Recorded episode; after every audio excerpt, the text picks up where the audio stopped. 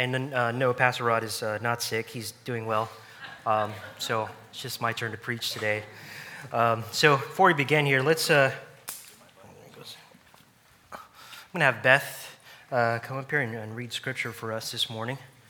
Turn your Bibles to 2 Timothy chapter 2, verses 1 through 7. 2 Timothy chapter 2, verses 1 through 7.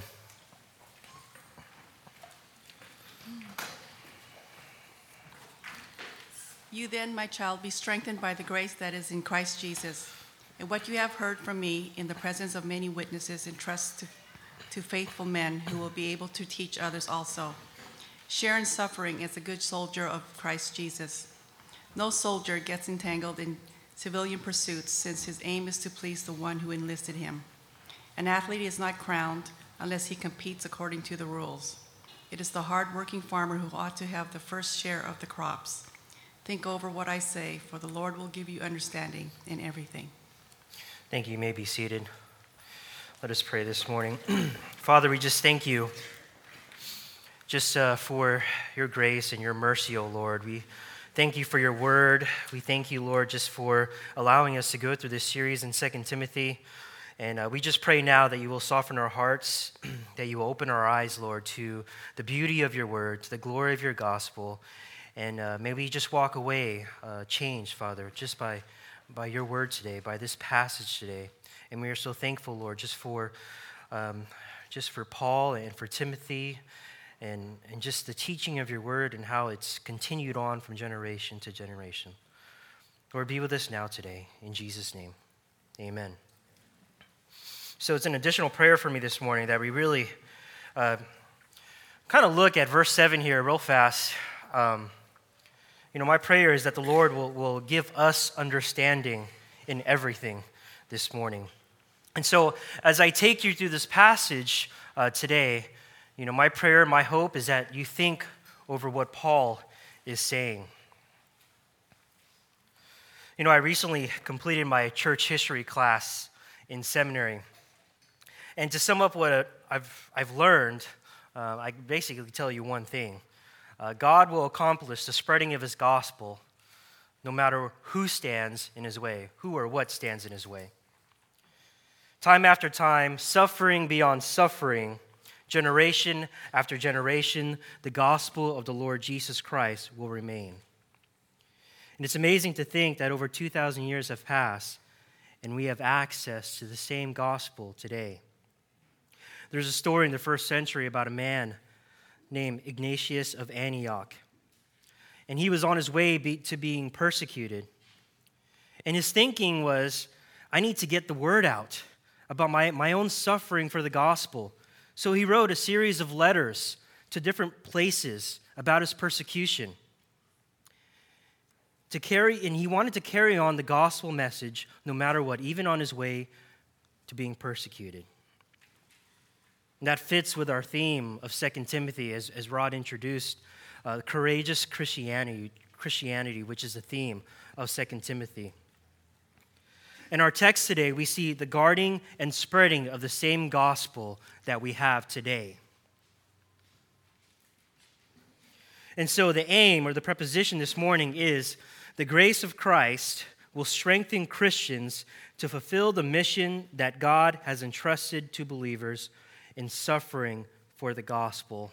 I know that's pretty long winded. Let me say that again. The grace of Christ will strengthen Christians to fulfill the mission that God has entrusted to believers in suffering for the gospel.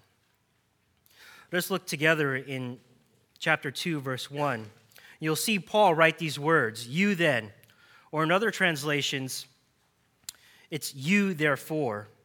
And I think some of us are familiar with that word, therefore, in, in Paul's epistles. I know we've been through it a couple times. But that word, therefore, really causes us to look back. And so we look back at chapter 1, which Pastor Rod has preached on uh, the past couple weeks, and we see the calling to Timothy to be bold and courageous. You know, three times Paul writes to Timothy to not be ashamed. I mean, that really is a calling for us to not be ashamed, to be courageous, especially in the times that we're living in. At the end of chapter 1, we read about a general falling away, if you remember, from Phygelus and Hermogenes. However, next we, we were given an example of loyalty in Onesiphorus. You know, Paul is essentially saying these two people did wrong, but Onesiphorus was loyal. Then we see how Paul comes, comes in strong with imperatives as, as chapter 2 opens. It says, Therefore, or you then, my child, you, Timothy, which takes us to our first point this morning.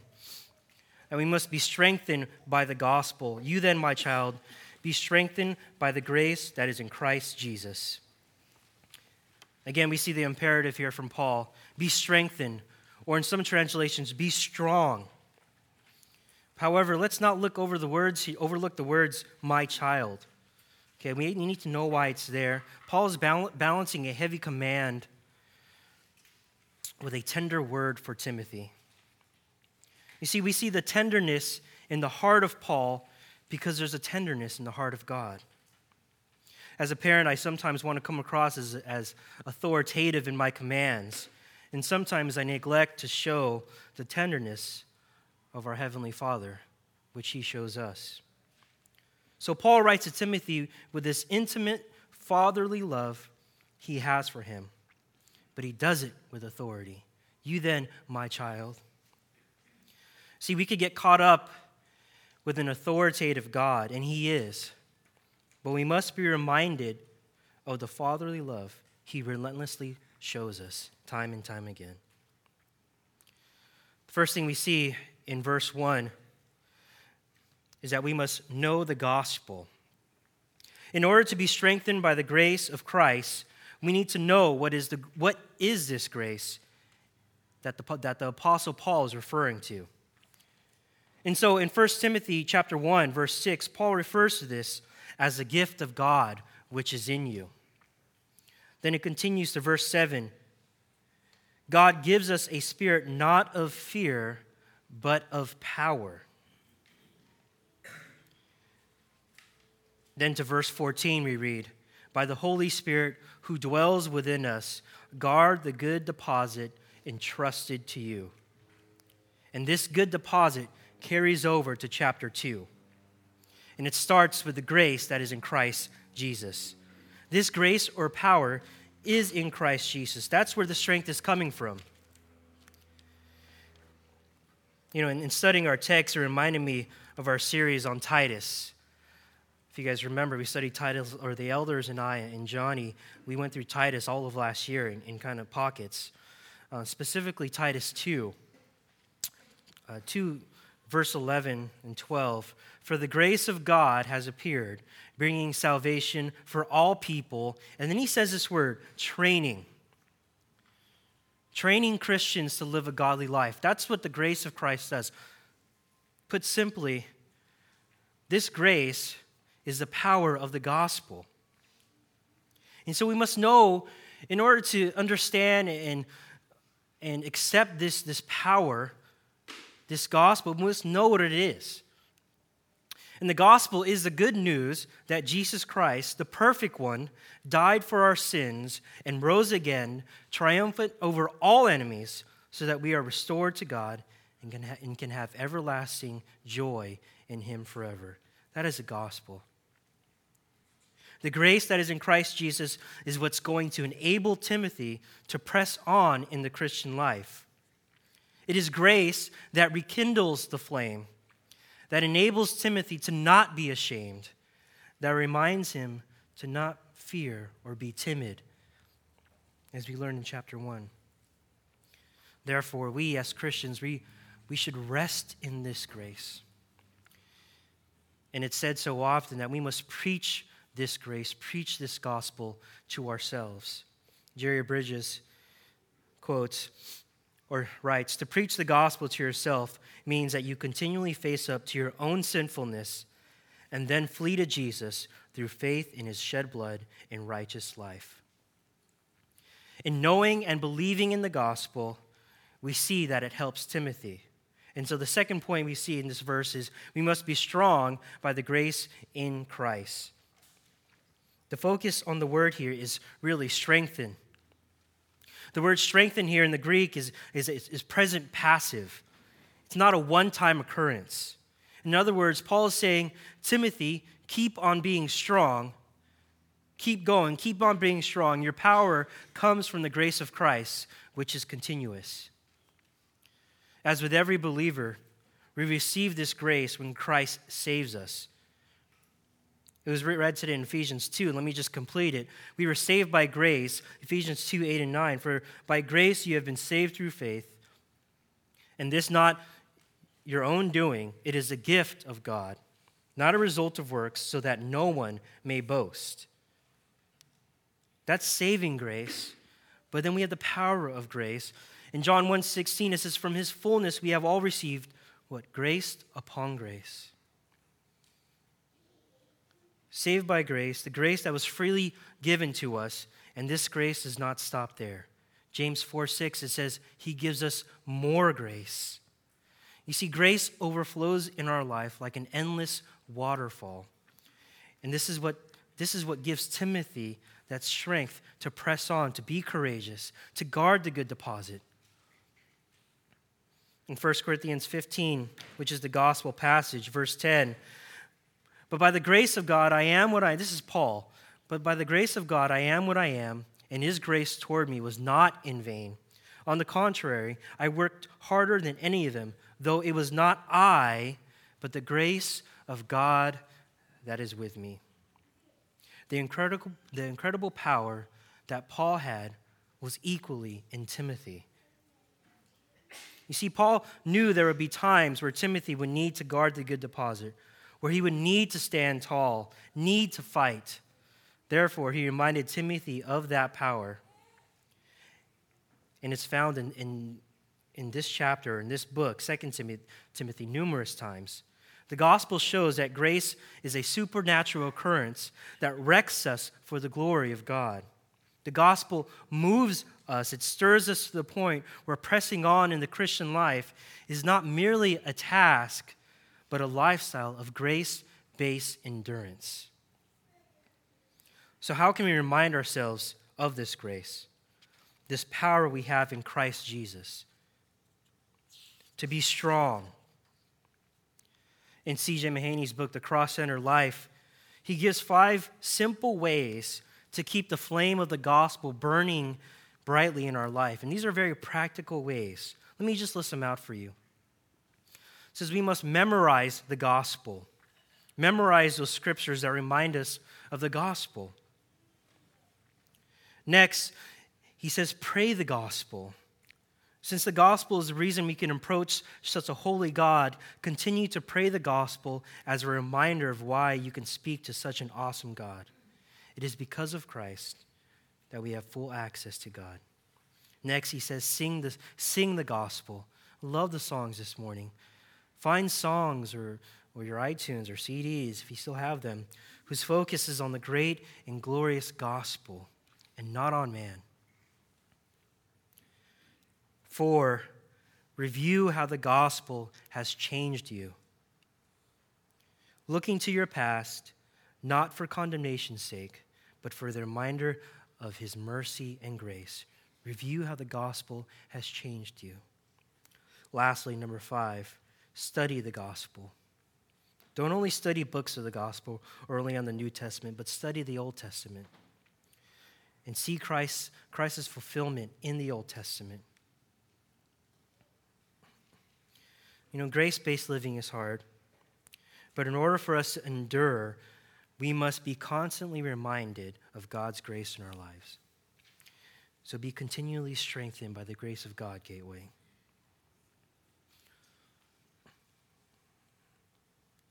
So here's another amazing thing that we see in this passage not only does Paul say, Be strong, Timothy, he gives examples. I mean, I could stand here until I'm blue in the face and say, Be strong, be strong, be strong. But Paul adds something. Paul says, Look, I'm not only going to tell you, I'm going to show you, and I'm going to give you examples. Paul urges Timothy to be strengthened by the gospel in order that he'll be able to entrust others with the gospel.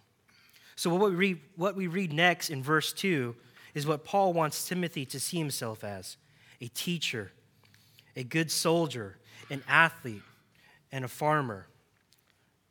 Which brings us to our second point this morning entrust others with the gospel.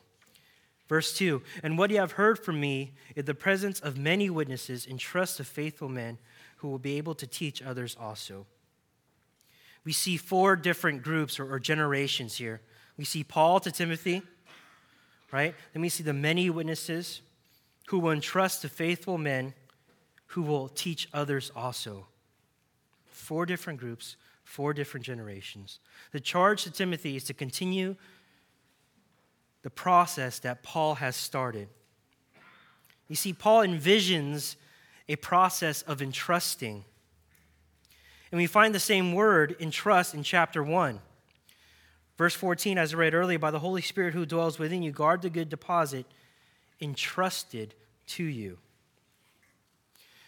Now, as we know that it, this is not like a keeping safe or, or bearing the good deposit, but as Pastor Rod mentioned last week, this is to guard the message of the gospel.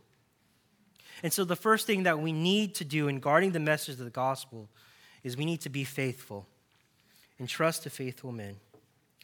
Paul's saying if you're going to be strong, if you're going to be a faithful teacher, you must be faithful in keeping the message of the gospel pure. You see, Paul knows that the end is coming near and execution awaits him.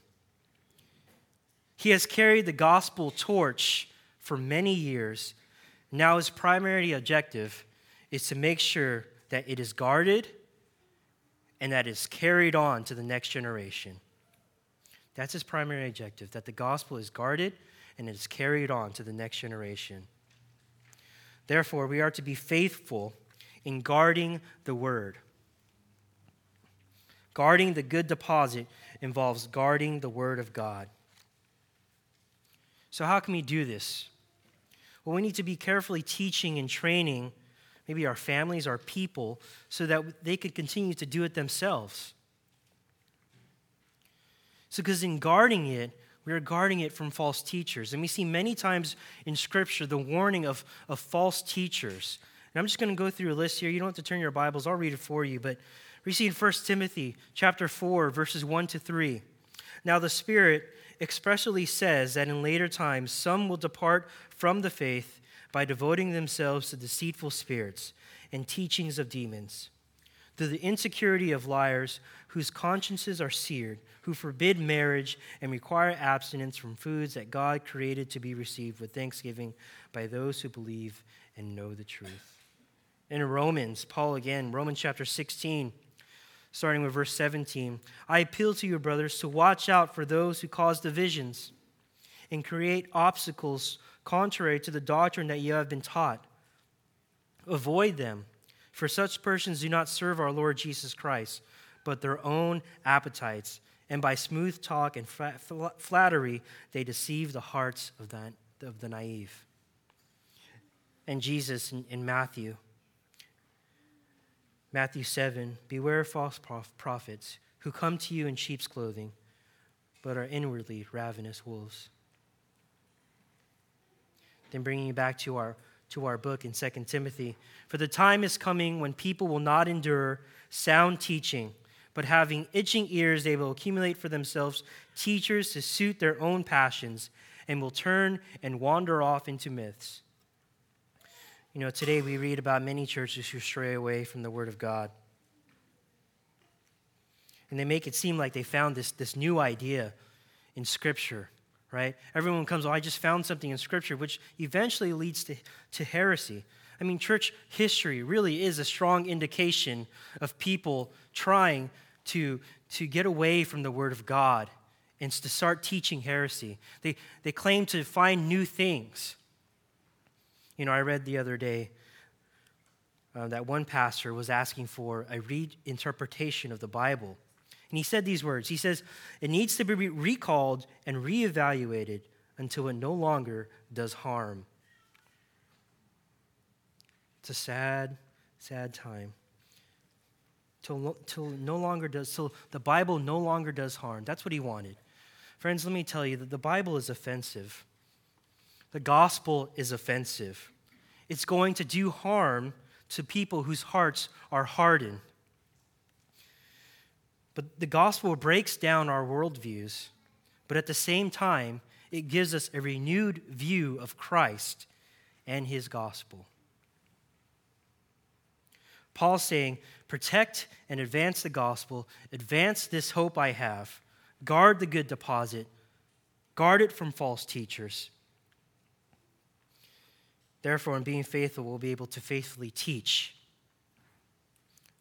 Faithfully teach others, who will be able to teach others also. Paul is saying, Everything that I've taught you, Timothy, up until now, I entrust to you, I entrust, entrust to faithful men.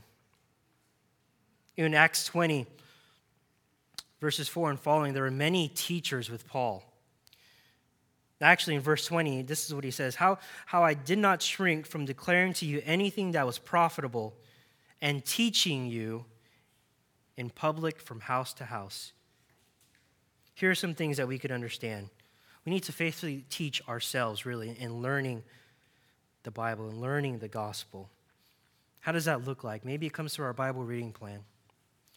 Maybe it comes through Cornerstone on Wednesdays. Maybe it's with the women's group who they're studying Ruth right now. Maybe it's the, the men's group when they're going through a book with from R.C. Sproul, everyone's a theologian. Maybe it's from our home groups. You know, we need to teach ourselves from this. Maybe it's, it, maybe it's from conferences that we attend. I don't know what it is, but we need to continually learn and be faith and faithfully teach ourselves the word.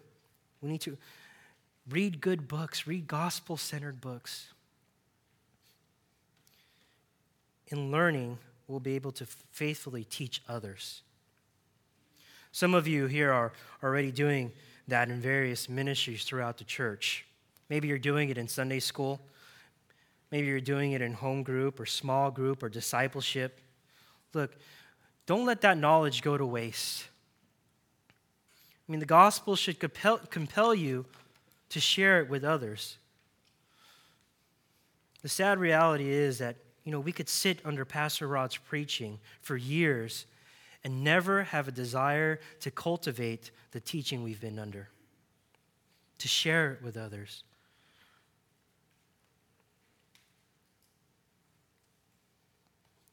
You know, ultimately, what Paul is really talking about here or he's adding on to here is, is, is discipleship. That's what discipleship is, is teaching.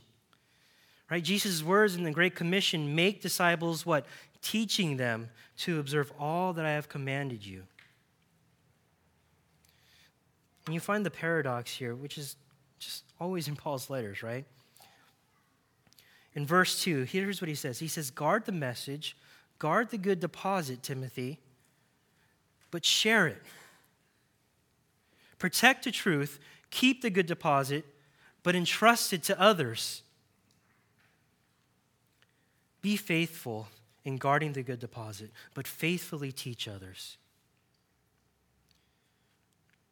Paul challenged Timothy to guard the good deposit by being strong in grace, in addition to trusting the gospel to others. And now he charges Timothy to be ready for gospel suffering. And this, these are the examples. This is what Paul's saying. I'm, I'm going to show you now. Sharon suffering, suffering as a good soldier of Jesus Christ. We read this, and it's like Paul saying, prepare for battle. Prepare for suffering together. Not only is Paul referencing Timothy as teacher, but he also uses the term soldier. So Timothy is to be a teacher and a soldier. So, why does Paul use the word soldier here? Well, the implication here is that we are at war. In Ephesians 6, verses 10 to 13, it says, Finally, be strong in the Lord and in the strength of his might. Put on the whole armor of God that you may be able to stand against the schemes of the devil. Verse 12, For we do not wrestle against flesh and blood but against the rulers, against the authorities, against the cosmic powers of this present darkness, against the spiritual forces of evil in the heavenly places. Therefore, take up the whole armor of God, that you may be able to withstand in the evil day, and having done all, to stand firm. Our battle is a spiritual war more than anything. Now, if we look closely at our text, we're not just to, to be a soldier, or Timothy's not just to be a soldier, but what? What does it say? But be a good soldier. That word good is one who is excellent, who is admirable. The seriousness of a good soldier declares that this is not a simple game, but a war. And so, after this, this verse, we see Paul making one point with three examples. Not three points. He's making one point with three examples. Here are the examples soldiering, athletics, and farming all call for great commitment, great focus, and great sacrifice. All examples are not easy, right? You can't just choose to be one. Don't, don't go into your home groups asking, hey, what would you be, an athlete, a farmer, or a soldier? It's not the path of least resistance. We're called to be all. We can't just get by in the Christian life. It's going to be messy, it's going to be difficult. Therefore, let's look closely more at these examples. First, a soldier, which is really a single minded Christian, one who has one aim. No soldier gets entangled in civilian pursuits, since his aim is to please the one who enlisted him. The thought here is focused one aim, one goal. I mean, soldiers are soldiers 24 7. Christians are Christians 24 7. We live in a world where soldiers live in a world where they, they don't get entangled. They, we shouldn't be involved in things that, that distract us from the ultimate goal, that distract us from the war, distract us from the, from the battle. Look, I understand we, we, have to, we have to work, we have to take care of our families, but at the end of the day, we have one focus goal, just like the good soldier, and that is pleasing God. Do the everyday tasks that you have to do, but don't get caught up in them. Next, we see the athlete, which really is a disciplined Christian. An athlete is not crowned unless he competes according to the rules. Paul speaks about athlete in 1 Corinthians chapter 9 verses 25 to 27. He says this, every athlete exercises self-control in all things. They do it to receive a perishable wreath, but we an imperishable. So I do not run aimlessly, I do not box as one beating the air, but I discipline my body and keep it under control lest after preaching to others, I myself should be disqualified. You know, ancient athletes who competed in the Olympiad had to, re- had to complete a required 10 month training period and swear an oath that they had done that. You know, I played basketball in high school. In the first three months of practice, uh, before basketball season even started, we never touched the basketball. My coach called it conditioning. It was just to condition our bodies for the season. So we never touch the ball. All we do is run and run and keep on running and lifting weights, right? We were just training before we even stepped foot on the court so that our, our bodies would be ready for the long season, the long overhaul of a season.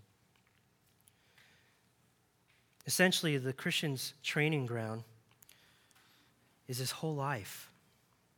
His or whole life. His or her whole life but it also includes some type of gospel suffering. A Christian conditioned by such dedication will be able to sustain suffering. There is a single wholehearted discipline in being a good soldier of Christ Jesus. Third, we see the hardworking Christian or the farmer. It is the hardworking farmer who ought to have the first share of the crops. You know, farming is hard work, I've, I never farmed myself. I've just read about it. So, um, I did talk to Dennis, and he would tell me stories about the Braga farm. Um, but especially in the first century, farmers, farmers' life, I mean, th- this is what the farmer's life entailed early and long hours because they could not afford to lose time, constant toil. There's plowing, sowing, tending, weeping, reaping, storing. There's probably disappointments at times, battling weather and pest. In addition, it also took a lot of patience, right? Things don't, don't grow overnight. And so the metaphor here really puts into perspective the work of gospel ministry. And the work of gospel ministry will wear you out sometimes. There is blood, sweat, and tears involved at times. You know, in a ministry, when you're pouring your life into people, it takes a lot of hours, it takes a lot of work, it takes a lot of patience. There will be a lot of disappointments. And sometimes we, we know the outcome. Sometimes it's good, and sometimes there's no outcome at all. You know, when I used to disciple students as an intern, uh, I found out the hard way that some people either don't change, it takes a long time, and at times they'll hate you, or they hated me. I mean, there were times where, where and I, we would, we would stay late after, after youth group ended and we would answer all the questions about the Bible. Sometimes we'll stay till 11, 12 a.m. We're just answering all these questions because people had questions, right? It made me, made me good, not good, but maybe better at Q&A time, I guess you could say. But they, they would always have all these questions. And we would go home exhausted from ministry. You know, we wonder, you know, if, it, if they're even going to change. And some people would ask me, how is it ministering to students? And the answer is, I don't know. You need to ask me in about 10 years. Because sometimes the fruit doesn't appear right away. Sometimes it doesn't appear until they leave high school, or get a career, or get a family.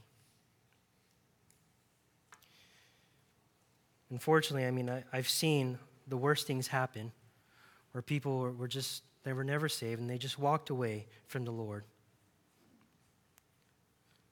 But there's also times where they and I have experienced joy. And we'll talk to young students or students who are old now and are just in their college careers and, and they're just clinging to Christ. I mean, that's where God's sovereignty is really a delight. You don't rest on yourself to make sure people's lives change and bear fruit. God can only do the work in their hearts. We're just called to be the farmer. We're called to wait patiently, to put in the long hours, to minister to our people.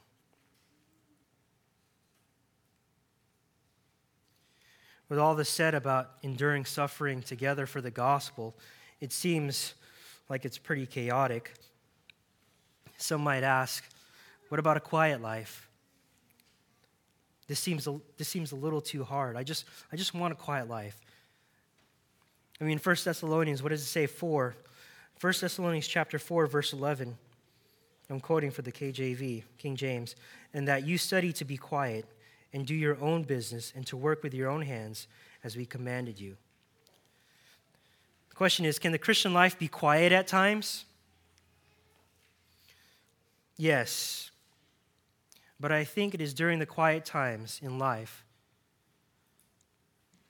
that it's during the quiet times in life that allows us to reflect and be ready for battle again.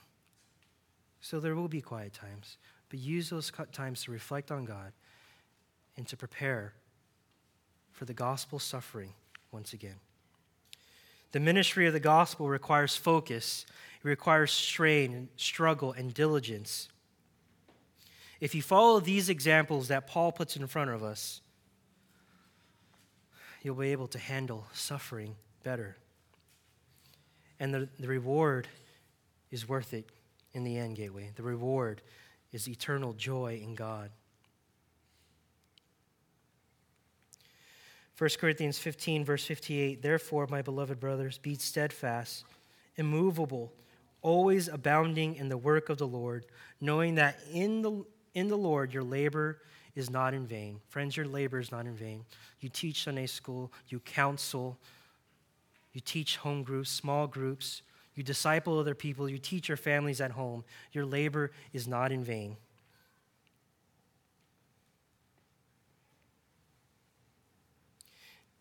And it's important that we understand Paul's point in this message. And so we conclude with our last point this morning is to think over the gospel. This is the last imperative in this passage is to think. Think over what I say, so the Lord will give you understanding in everything. Paul is saying to Timothy to reflect on what he just wrote, to chew on this, to meditate on what is being said here. He wanted Timothy to think over the grace of Christ. He wanted Timothy to think over the sharing of the gospel to others from generation to generation. This task was going to be in Timothy's hands. Lastly, the, to think over the hardship of suffering together for the sake of the gospel. We see these imperatives here along with the examples. It had to be clear to Timothy that God was going to use him to entrust the gospel to others. And maybe some of us wonder how Timothy really used these things that Paul wrote to him. I mean, can you imagine receiving a letter commanding and warning you of all these things? The good news is that we have the good deposit in our hands today. Therefore, God has always protected his word. Let me put things into perspective as we come to a close. And someone say in Hebrews, some would say that Hebrews was written around the same time or years after 2 Timothy was written. And so at the end of Hebrews chapter 13, it says this Hebrews 13, verse 23. It said, You should know that our brother Timothy has been released, with whom I shall see you if he comes soon. You know, this points to Timothy's release from prison it points to Timothy, in fact, suffered imprisonment. And it'd be safe to assume that Timothy had the time to think over Paul, to think over what Paul was saying. And he understood the task at hand. In the end, the young and timid Timothy was a good soldier of our Lord Jesus Christ.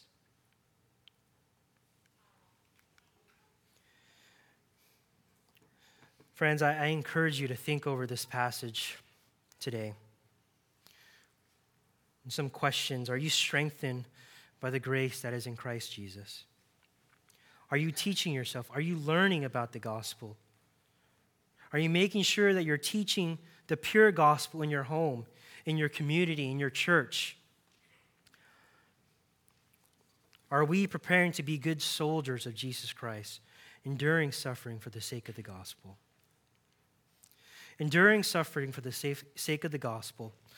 Let me ask, let me tell you something. Endure suffering for the sake of the gospel because the gospel eliminates eternal suffering. Think over these things. Let me conclude, conclude here. I know we're kind of celebrating um, the Protestant Reformation or Reformation Sunday. And so, if you, if you read, if, if you know anything about church history, if you dig a little deeper, in the year 1517, there was a lot going on around, around Europe. In the south, there was, there was wars going on, right? And, and in, in the east, uh, there's a little chaos going on. And so, if you, if you, like I said, if you dig deep, you'll, you'll read some of these things or you'll maybe be taught some of these things. But around the country of Europe, there's all these things going on, and you could just see God's hand at work. He was keeping everyone busy, busy. He was keeping the Roman Catholic Church busy. And all these little wars were going on. And in Germany, there is this man, this unknown man by the name of Martin Luther, who was, who was teaching, was studying and teaching Romans. And so he was an Augustinian monk. And basically, in reading Romans, his eyes were open to the justification of faith I mean, he read Romans 1:17. And he just he dug deeper into that word. And basically, that's why we have the Reformation today. The Reformation really is the recovery of the good deposit, the gospel. It was a moving away of Roman Catholicism. And if you remember in Paul's, Paul's imperative in verse 2, you know, church history is a proof that faithful men had entrusted the gospel time and time again. And he'll continue to do it no matter what. Let us pray. Father, we know, Lord, that your word will continue. That man will fade, but your word will continue forever and ever. You will use whomever, whatever circumstance to guard the good deposit so that others will be able to teach this word. Lord, we know that you could make a crooked man draw a straight line. So we know, Lord, that we trust in your sovereignty that your gospel will continue. And as a church, that we never stray away from the gospel. That our pastors and our elders will continue to preach the word faithfully and teach the word. Lord, we are thankful for the people here who disciple one another, who disciple their families, who teach the word of God within the context of the church. And more importantly, Lord, that we know as a church we will not suffer alone, but we will suffer together for the gospel. We thank you, Lord, just for the reminder that, that we ought to be courageous, especially in times that we're living in. Lord, we love you. In Jesus' name, amen. Amen.